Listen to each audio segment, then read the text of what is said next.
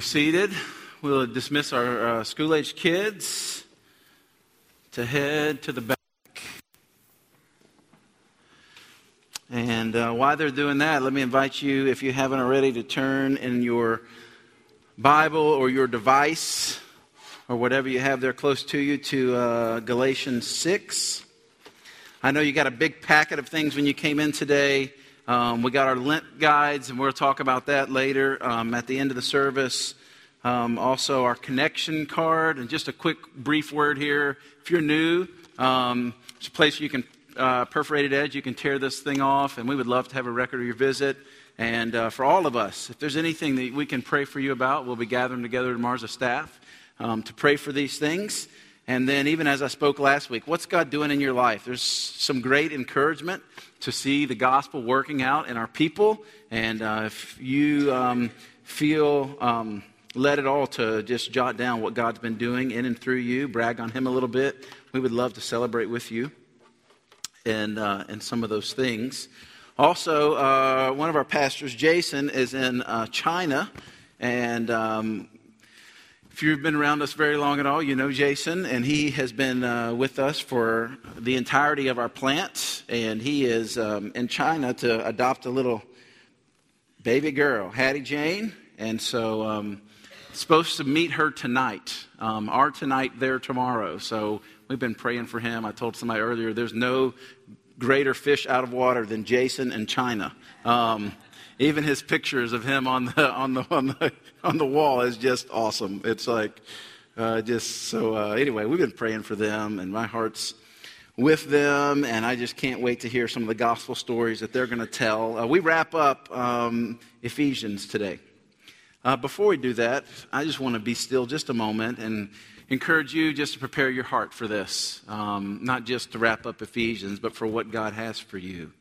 You know, we serve a very personal God. Uh, the Bible says that his eyes are always upon us, that he desires to lead and to guide us. Um, and many of us are struggling with different things in here. Some have come just, man, you just had the craziest week. It has just been brutal from all sides. You're weary, about to tap out, and you need God's just encouragement. Others are living um, with secret sin, and you've been hiding it really well. Um, and God is calling you into the light, and maybe that's the step that you take today. Maybe some in here aren't part of God's family. You're on the outside looking in. You don't know what this is that we get so excited about singing um, about. And uh, I pray today that the Holy Spirit would open your eyes to this truth. So let's take just a moment. And if you would just ask God to speak to you, just kind of where you're at. If you would just ask God to speak to you. And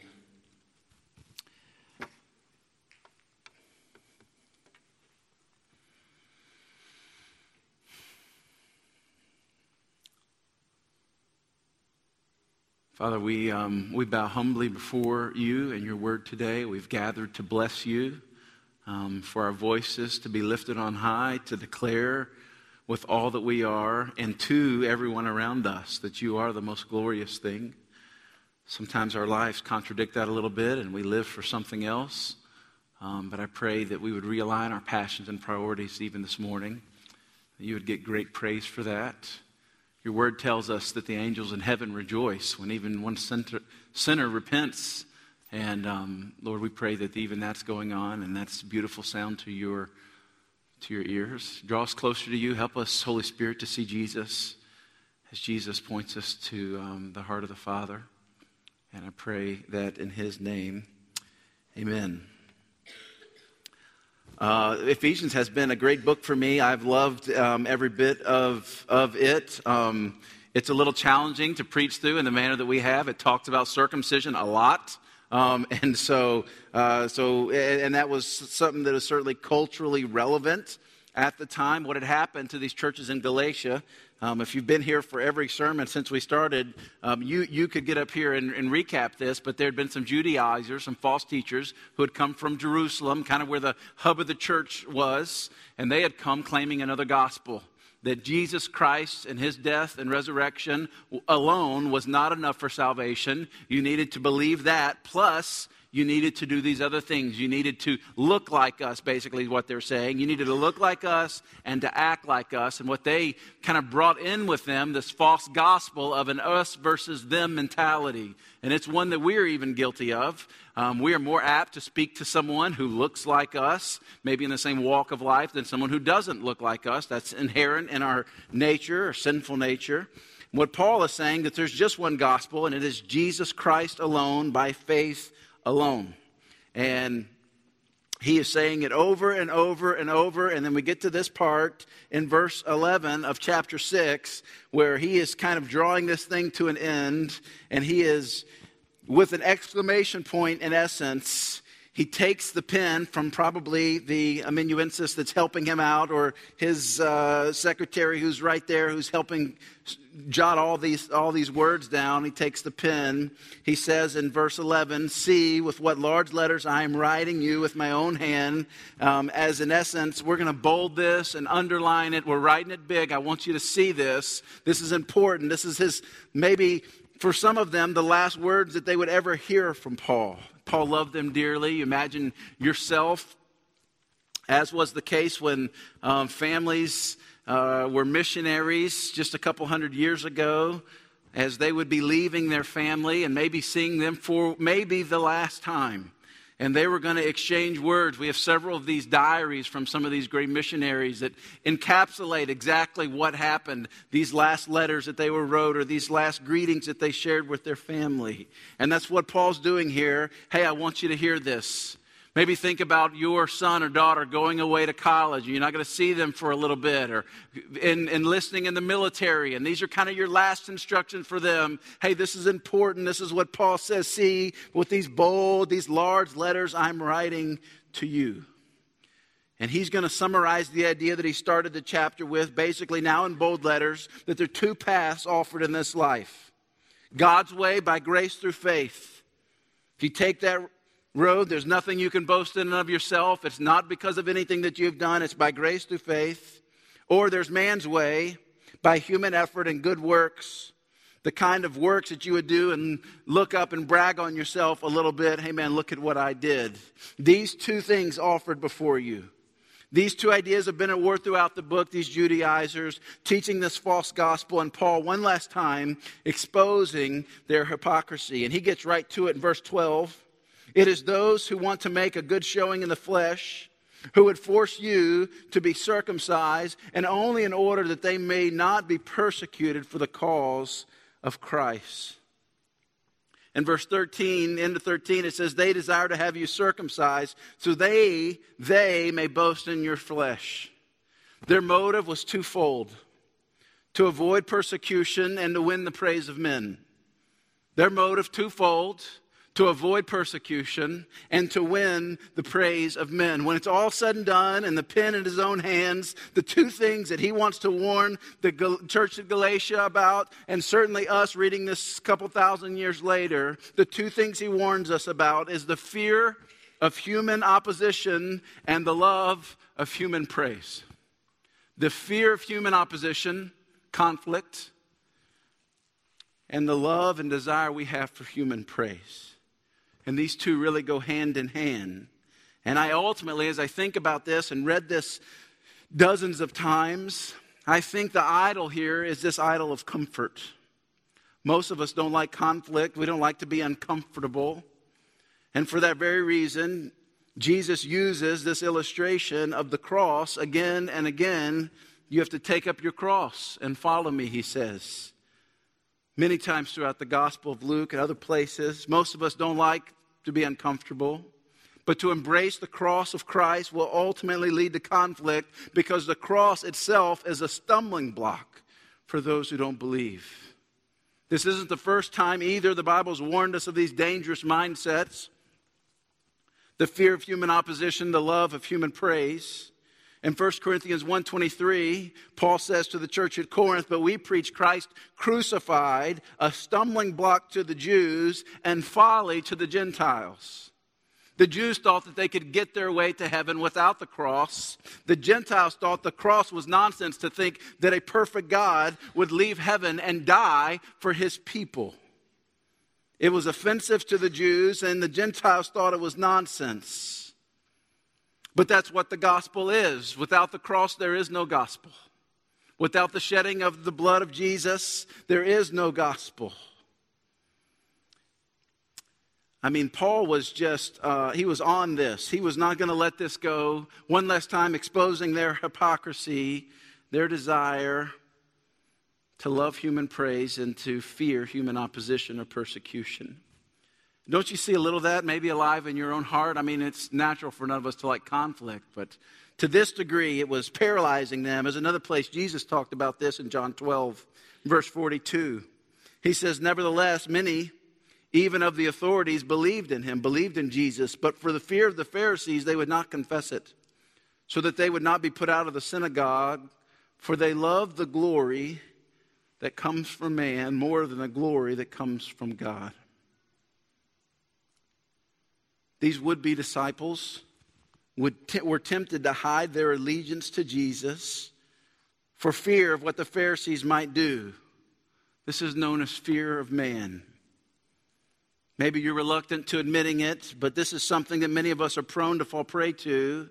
Here's a definition from J R Vassar in his book, Glory Hunger. The fear of man is an excessive concern about people's opinions of us and a desire for their acceptance. It's the hunger for human approval and the fear of rejection. The fear of man is an intemperate desire to be accepted by people with an accompanying fear of being rejected or victimized. Now, these are legitimate desires.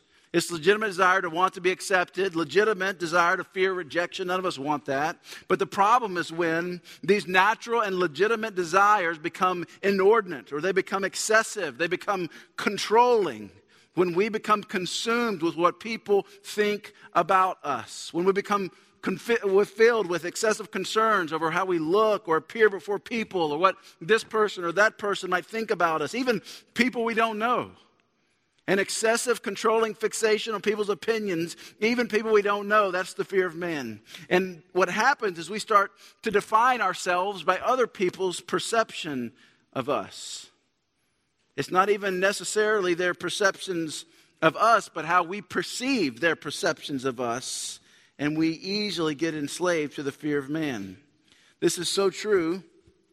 I see this in my kids so very clearly. Claire, my oldest, is very concerned about how she looks and how she looks compared to the other people at her school and what's in and what's out.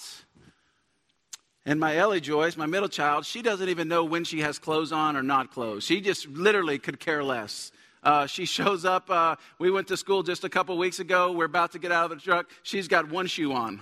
And it's not like she's three, right? She's seven. She should know when she has shoes or not shoes. But this idea, this perception that sometimes controls us. And Paul is adamant that we not get enslaved to this because it perverts the gospel.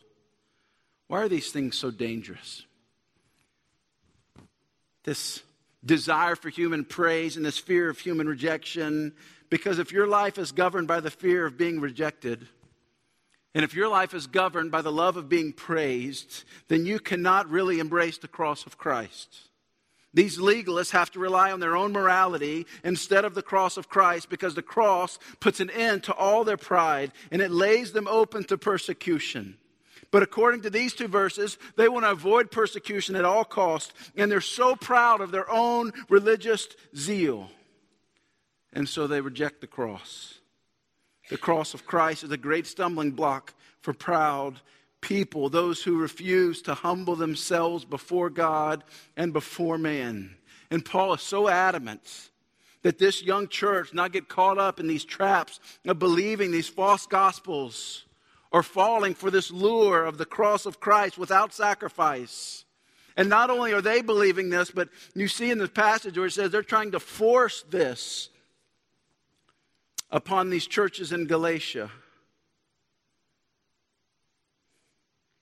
In verse twelve, for it is those who want to make a good showing in the flesh who would force you to look like them. Paul comes right at them. He explains and exposes their motives. He says that they only want to obey certain parts of the law. They only want to obey selective parts of the law. They only want to boast in the parts of the law that they're really good at.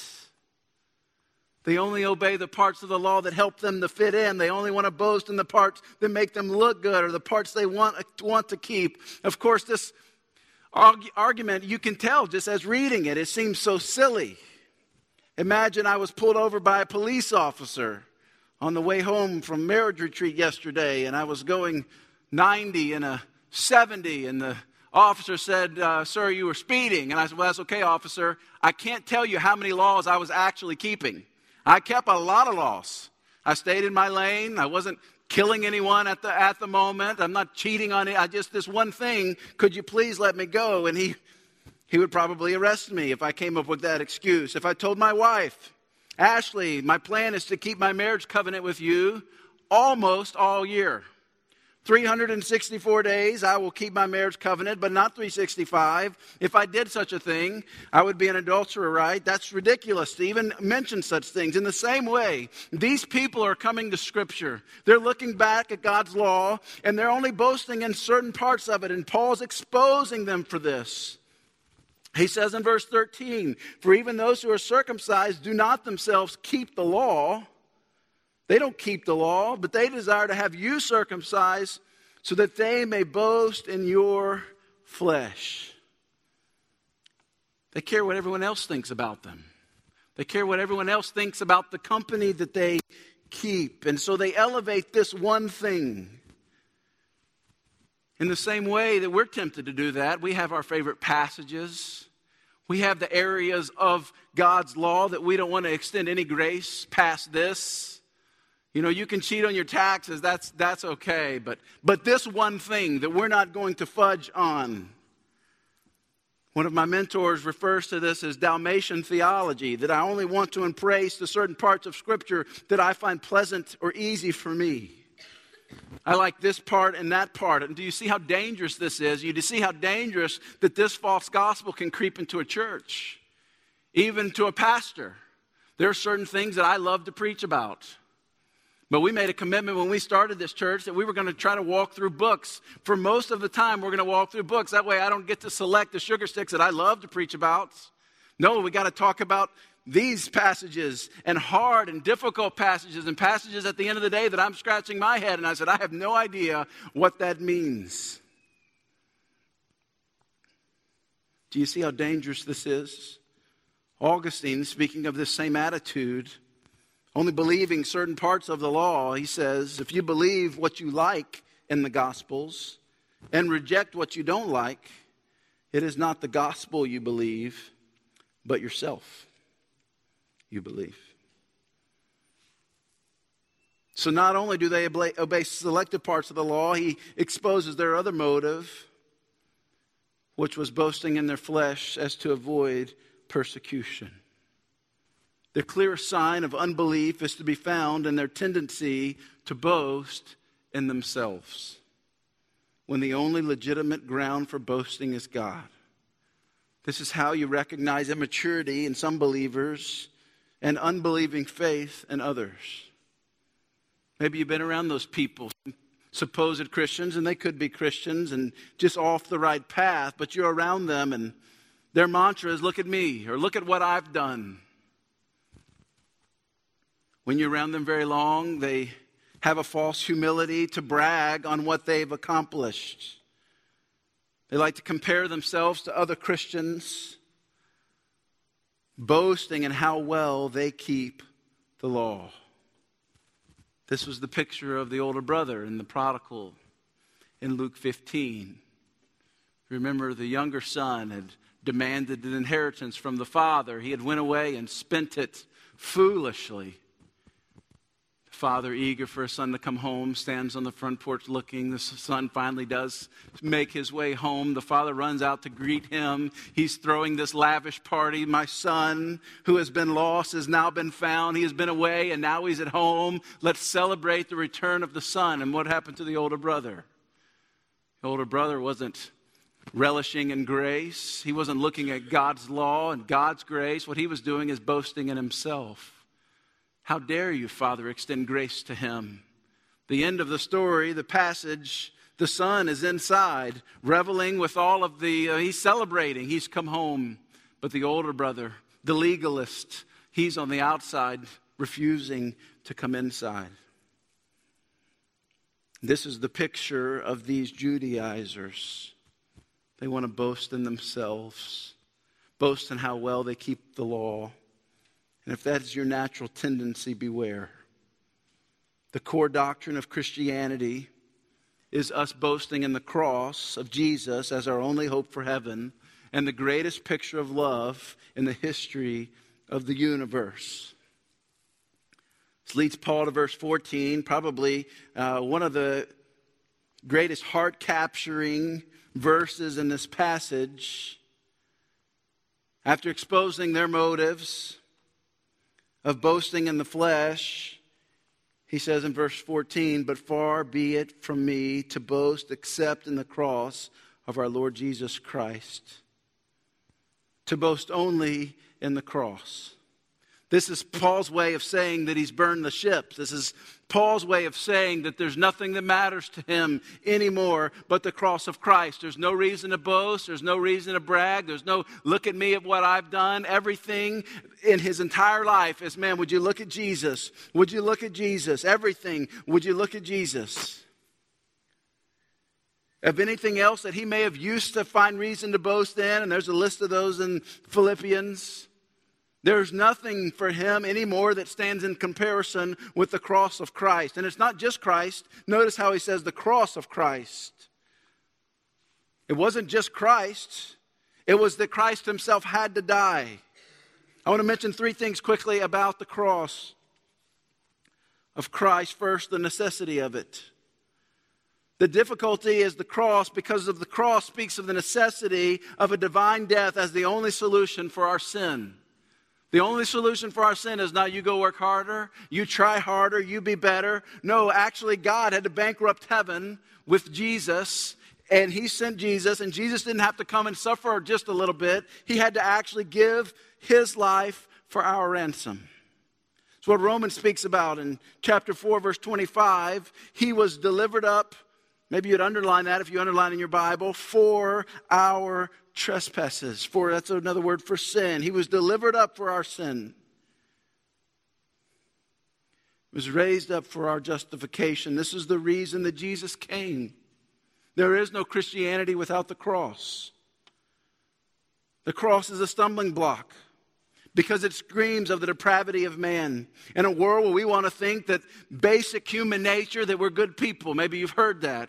Well, maybe that's an argument you've heard against Christianity. Would God, a loving God, would never send anyone to hell because, because we're just by nature good people.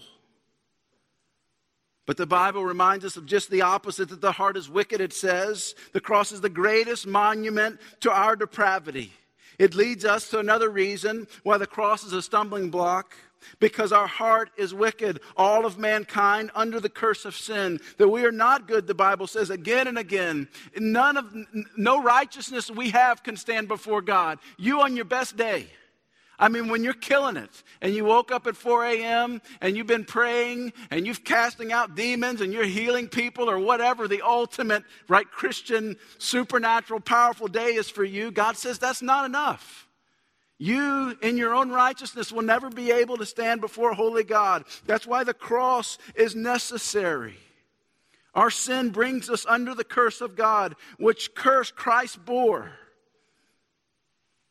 There's nothing man can do to earn salvation, for if it were possible, then the cross would have not been necessary. That's what Paul says back in chapter two and verse twenty-one. I do not nullify the grace of God, for if righteousness were through the law, if righteousness were to be found by you doing really good, if righteousness were to be accomplished by you having a day where you just kill it, if righteousness were through the law, then Christ died for nothing. These doctrines humble men. Not only are we sinful, but we're so sinful that God had to die for us. Consequently, men hate the cross and actively persecute those who proclaim it. And it would be foolish for us, church, to think that we could live Christian lives embracing the cross and not expect some level of persecution. Not expect some people in your family just not to get it, to look at you and the way you love sacrificially and the way you invest and you give to kingdom resources. I can't tell you how many times that Jason and I have talked about this, of conversations going on around him with even extended family and friends. Man, why would you do this? Why would you, why would you spend all this money and go all the way and adopt a special needs baby who's going to come into your home and your life is never going to be the same? Why would you do that? Because of the gospel. And when you really embrace the cross of Christ, when you really liquidate some of your assets so that you can extend the mission of God, when, when you really open up your home to others, when you invest in serving and giving your life for the very causes of Christ, there's going to be the watching world who do not understand that. And some people who maybe you once considered close friends are going to look at you and say, man, I think you've lost your mind.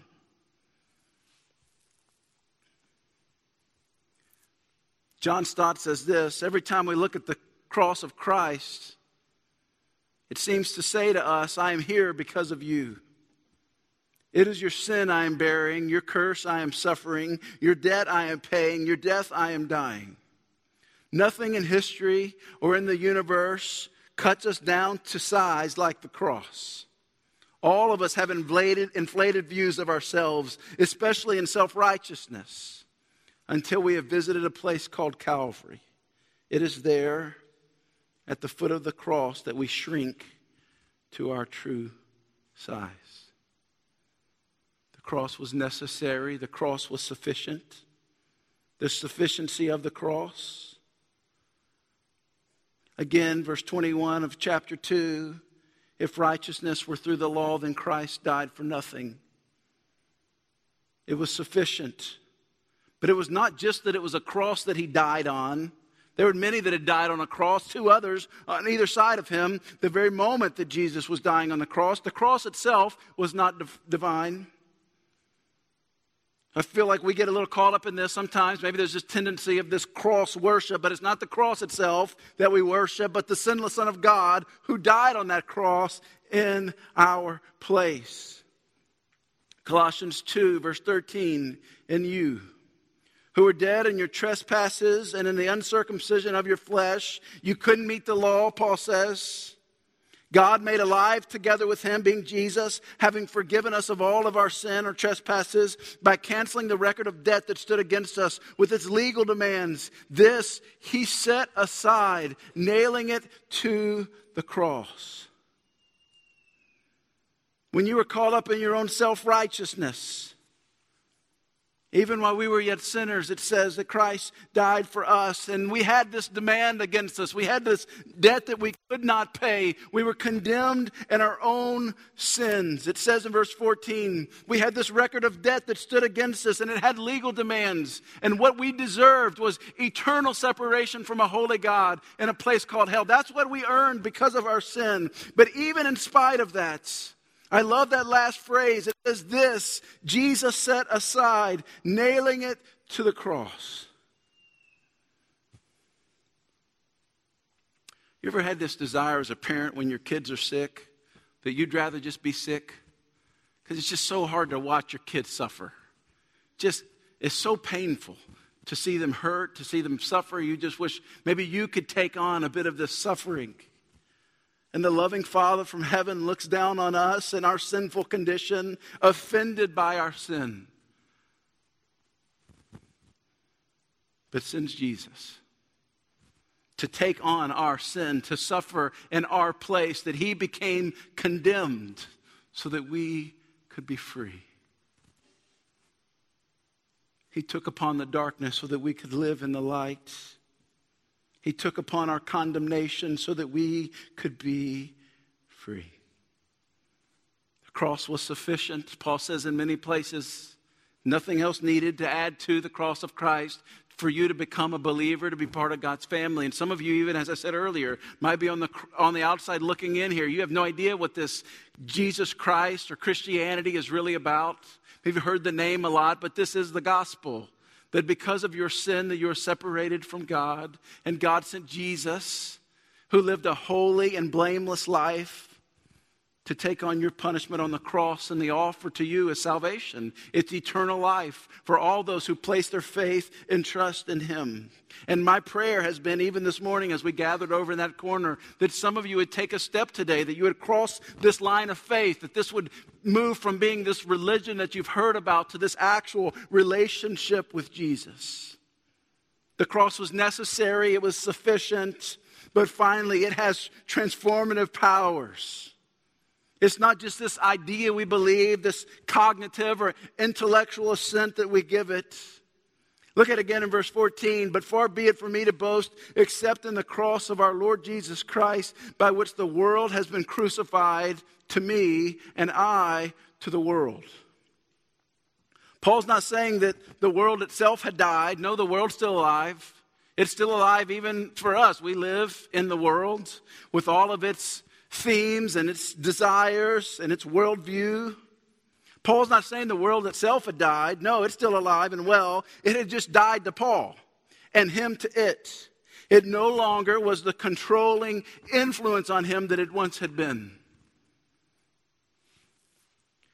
Nearly twenty years ago, I heard a guy named John Piper preach on this passage at Passion One Day event, and it changed my life. And I don't believe everything that Piper might say or quote, but this one day, Passion One Day, it was in two thousand that he preached to this group of college students. I wasn't there, but my friend brought home a C D with him. I put it in my Sony Walkman and listened to this message while I was cutting grass. I remember it like it was yesterday. I didn't get very far through cutting the grass, and I pulled over next to the woods that accompanied the property I was cutting, and I wept like a baby. Because for the first time in all my years, I've been a believer, but this idea, the cross of Christ, had not gripped my heart like this before. The cross to me was this A T M exchange where I typed in the right code, and I gave, I said the right things, and I prayed the right prayers, and I'm going to go to heaven one day, but the rest of my life, I'm going to be good and nice, but I can kind of live according to myself, and I can chase after my dreams. And at that moment, my dream was making money as much as I possibly could, and I was pretty good at it. This is how Piper opened up that message. I don't have it on the screen. I just want to read it to you. You don't have to know a lot of things, he says to these college students, tens of thousands of them gathered in a field in Tennessee. You don't have to know a lot of things for your life to make a lasting difference in the world. But you do have to know a few great things that really matter. And then be willing to live for them and to die for them. The people that make a durable difference in the world are not the people who have mastered many things, but who have been mastered by a few great things. If you want your life to count, if you want the ripple effect of the pebbles you drop to become waves that reach the very ends of the earth, and roll on for centuries into eternity. You don't have to have a high I Q or E Q, he says. You don't have to have good works or good looks or good riches. You don't have to come from a fine family or from a fine school. You just have to know a few great, majestic, unchanging, obvious, simple, glorious things, and then be set on fire by them. He went on to look at these college students and to challenge them that they would surround their life with this one aim, to boast only in the cross. Not in their degrees that they were earning, not in their occupations, as some would be doctors and lawyers and engineers and architects, that that not be the main defining thing about them, but the one thing that they would aim their life towards, the trajectory of their life, the one thing that they would return to is that they would boast in the cross and only in the cross of Jesus. Paul says this with such conviction here. He writes with these large letters. He says, if you, this young church, if you would just embrace this thing, if you would be set on fire by this one thing, then we could change the landscape of the world, and they did. In just a few short years, this gospel message had come from Bethlehem, and it spread throughout Israel. But a few short years, it's in Asia Minor, it's in Caesar's own household. It just sweeps the landscape. Because a few believers didn't have a high I Q or E Q. Didn't the smart people of the day, didn't they laugh at these young disciples? Didn't they say, who are these unlearned men? Nobody had a more single-minded vision for his life than Paul did. He said it in so many different ways in Acts twenty twenty-four. He said, I do not account my life of any value, nor is precious to myself, if only I may accomplish my course and the ministry which I received from the Lord Jesus to testify to the gospel of the grace of God. This one thing mattered, he says, to finish my course and to run my race. He says it a different way in Philippians three.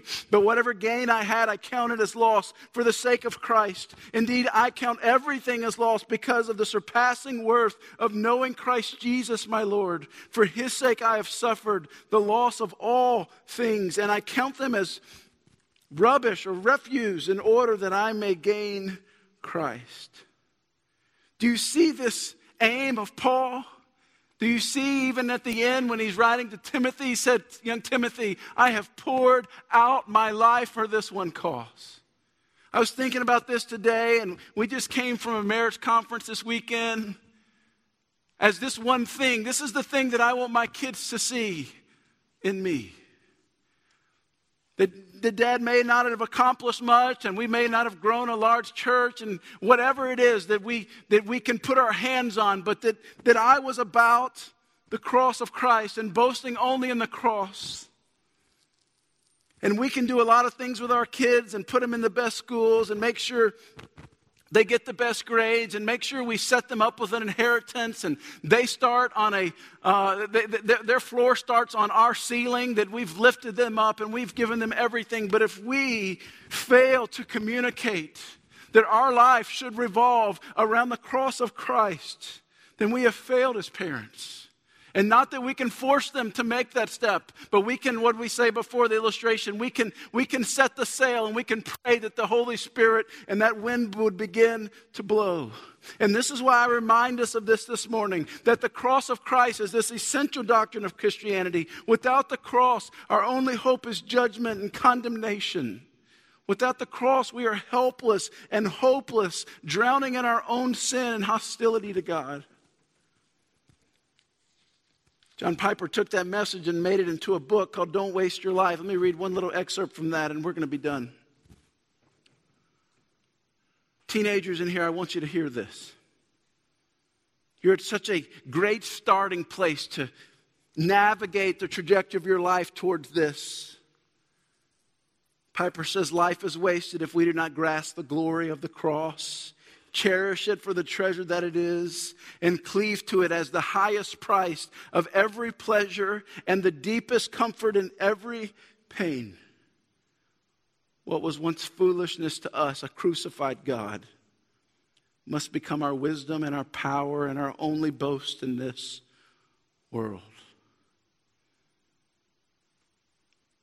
Paul says with large letters, boast only in cross.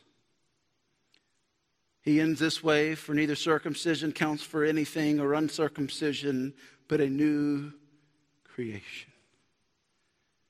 And as for all who walk by this rule, peace and mercy be upon them and upon the Israel of God. From now on, let no one cause me trouble, for I bear on my body the marks of Jesus. The grace of our Lord Jesus Christ be with your spirit, brothers. Amen. I love how he uses this phrase. First time I read it, it confused me. And upon the Israel of God. And what Paul is saying is there was the nation of Israel, the physical nation that you had to be born in to be part of. But Paul's talking here about the new nation of Israel, who doesn't require you to be Jew for entrance in. It's just everybody who places their faith in Jesus becomes part of God's family. And we walk in that new identity. Now, it's easy, if you're like me, to lose track. It's easy to get swept up by the things of the world. It's easy for us to fill our calendars, to fill our minds, to fill our directions with things that ultimately in the end don't matter. We, we begin to boast in other things. Paul warns us again and again to boast only in the cross. This is our new identity, family. This is who we are. So whatever life brings, tragedy or triumph, great loss or great victory, some of us, as in God's plan for our lives, will end up with great favor with very important people and likely stand on great stages before the world. And some of us may never see a great stage as the world would count it, but we're just faithfully sowing seeds into the life of our kids and where we work and where we play and the neighborhoods that God's planted us in. But it doesn't matter what stage we get on. What matters is that our life is about boasting in the cross, finding our identity in the cross. That word boast means glory in, or and it's this Hebrew word for like the weightiness or, the, or what matters in our life. The weightiness of our life is found only in the cross. I'm going to pray for us in a minute, and we're going to take communion. Communion wasn't on the agenda today because we're going to talk through Lent, but I don't know how we can talk through the cross without celebrating with communion. This is this great physical reminder for us of this inward reality that really happened. That now those of us in here who unite and say, you know what, we're boasting in nothing but Jesus and his cross. We're saying this is what identifies us as family. This is what makes us the Israel of God this morning. Not where we come from, but certainly where we're going. You don't have to be a member of our church to participate in this. The Bible just says you have to be part of God's family. So if you're trusting Jesus Christ as your Lord and Savior and you desire to be obedient to him, we'll give you some time to think and repent of anything that God may have laid on your heart. And then I invite you to come when you're ready. If you're part of, part of this church, if you're in this room, and you've never really given your life to Jesus, I invite you to do that today, to step across this line of faith. I'm going to be in the back, and I'd love to pray with you about anything going on in your life. Would you, would you pray with me and just take a few moments of silence? I know I've been kind of screamy today. I'm sorry about that. I'm channeling my inner Jason. Would you pray and ask the Holy Spirit to put his hand on your heart, to emphasize the things that you really need to hear? Maybe it's conviction about something that you've let creep in. Maybe it's a lifestyle of sin that you've embraced. Maybe you've taken on this new identity. Maybe you're living for the world. Maybe you're on the edge of despair. And you would say through your tears,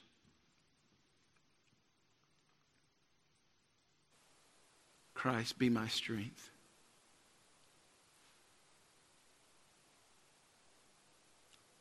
The Bible says in his kindness, God leads us to repentance.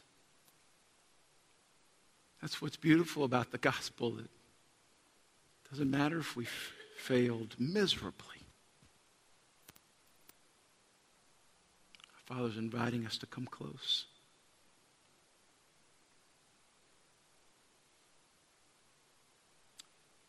Father God, I thank you for